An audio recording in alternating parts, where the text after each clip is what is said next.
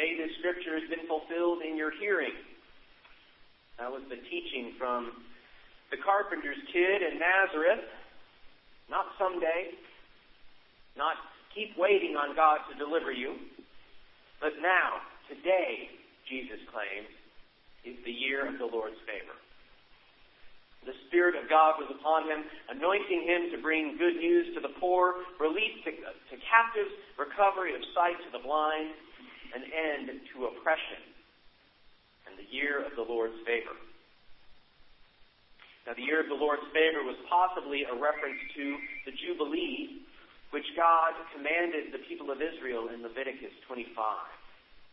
Every 50th year for the people of Israel was the Jubilee year, which was a year of rest for the land in which the people couldn't actually work the land.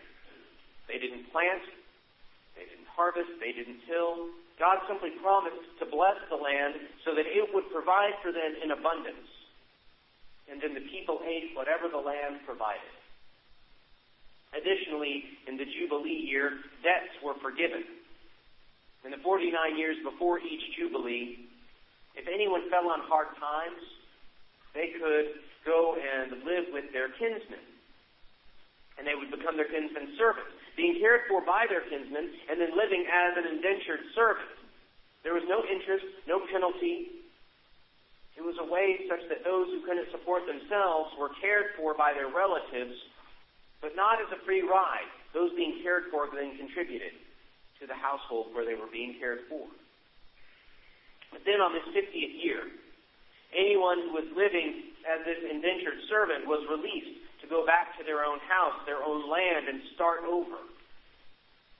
Everyone was to return to their own property, and all of Israel was to observe this year of rest for the land, the restoration for the poor, and to trust in God to provide for them.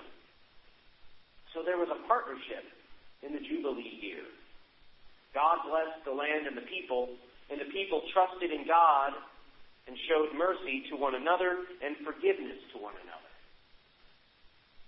God was reminding the people, you were once slaves in Egypt, but I delivered you. You were hungry in the desert, and I provided for you. Now, release the land from its work, and release each other from service and trust me again to bless and provide for you.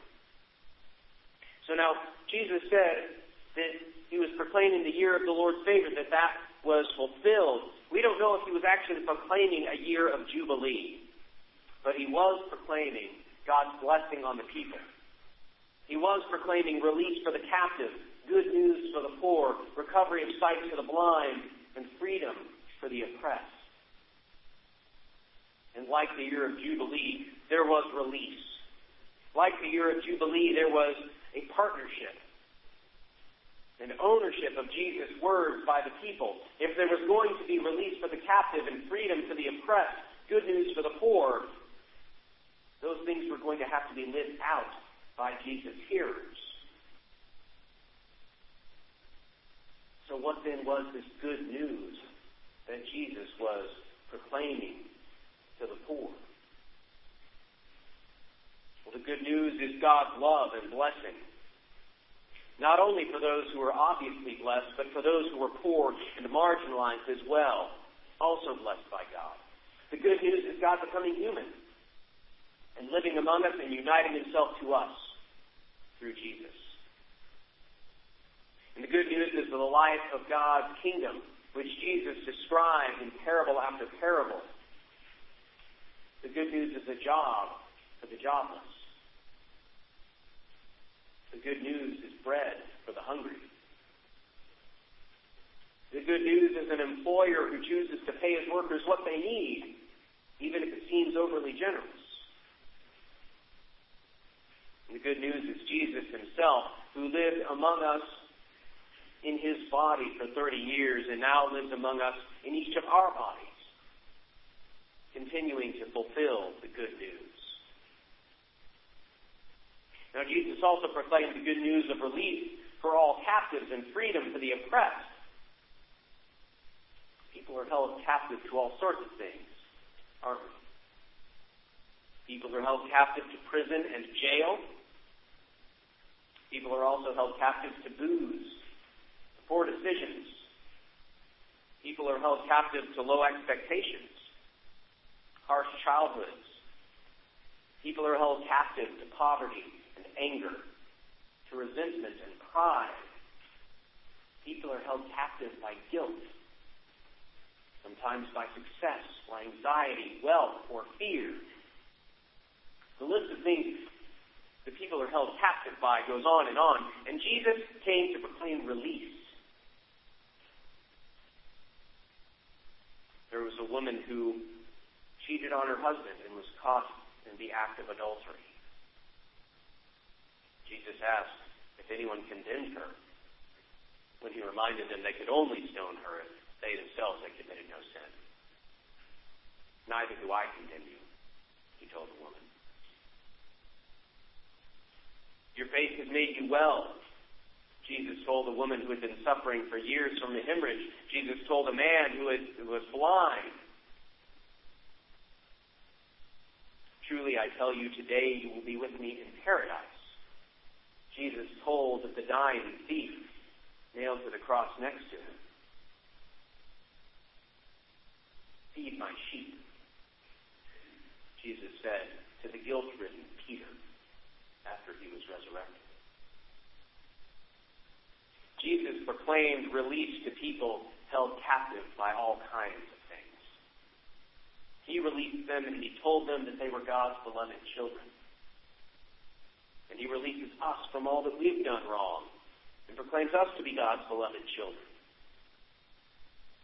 And then we get to be the voice of Jesus proclaiming release. We get to be the body of Jesus providing release for people, for whatever holds them captive. As we saw in Jesus' life, this is often messy work. And that too is the good news which Isaiah proclaimed, which Jesus then proclaimed fulfilled. Strive for righteousness, justice, and mercy. Live the ways that Jesus proclaimed, and I will be with you, God promised. And then God became human and was with us in the very ways that he commanded. God lived with his, with his people as Jesus, and he got down in the muck with humanity to fulfill all that he had proclaimed through Isaiah. That's the good news of the gospel. And then Jesus says there's even more good news. Y'all get to be down in the muck in each other's lives too. How's that for good news? Y'all get to get down in the muck. As Paul writes in Romans 12, 16, live in harmony with one another. Do not be haughty, but associate with the lowly, and do not claim to be wiser than you are. God fulfilled Isaiah's words by associating with the lowly, by becoming human. And he showed us that associating with the lowly is the way of the good news of his kingdom. And he also showed us who the lowly are. Everyone is lowly in some way. Do not be haughty. Do not claim to be wiser than you are. Everyone is held captive by something.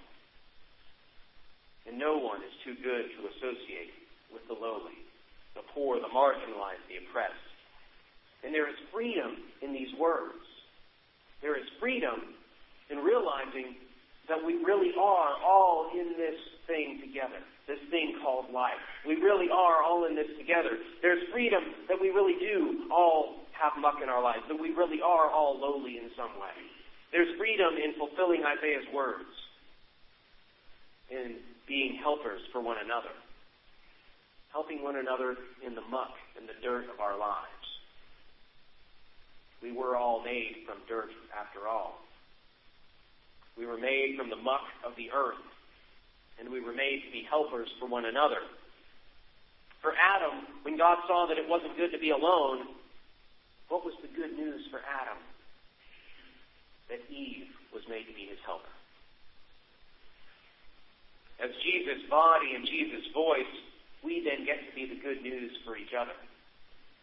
We get to be the good news in our personal lives, our private lives, and we get to be the good news in our corporate life with the church. We get to mentor children in schools. Some of us through Kids Hope USA, which will begin in a couple weeks at Lenny Robbins. And for the kids that we'll be mentoring, we are the good news. We get to give to others as we have means. We get to give to each other and to those who we know who are in need. And for some, this is going to be giving really big gifts in big ways to those who are really down and out. For some of this, this will be smaller things that we're able to give, but no less big to the person in need. We get to be the good news. We get to be the good news when we cook breakfast on Friday mornings and offer Bible study and prayer. We get to be the good news when we sit and talk with folks who come to eat, and very often they get to be the good news for us. We get to be the good news for young, frightened mothers and mothers to be when we donate to and volunteer with the Women's Pregnancy Center. We get to be the good news that says, you aren't judged, you are loved. Your baby is not a mistake, but a blessing. And you're not raising your child alone, for I am with you.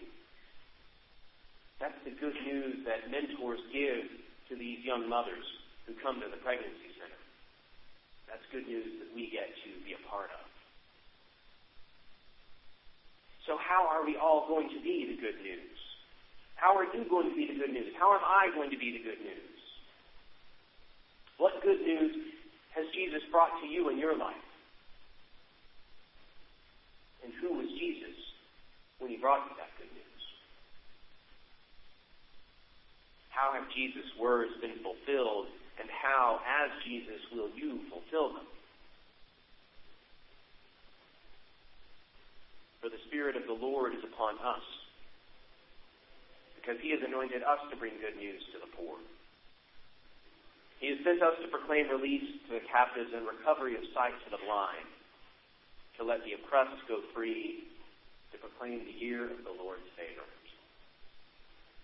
And today this scripture is fulfilled in our hearing. Amen.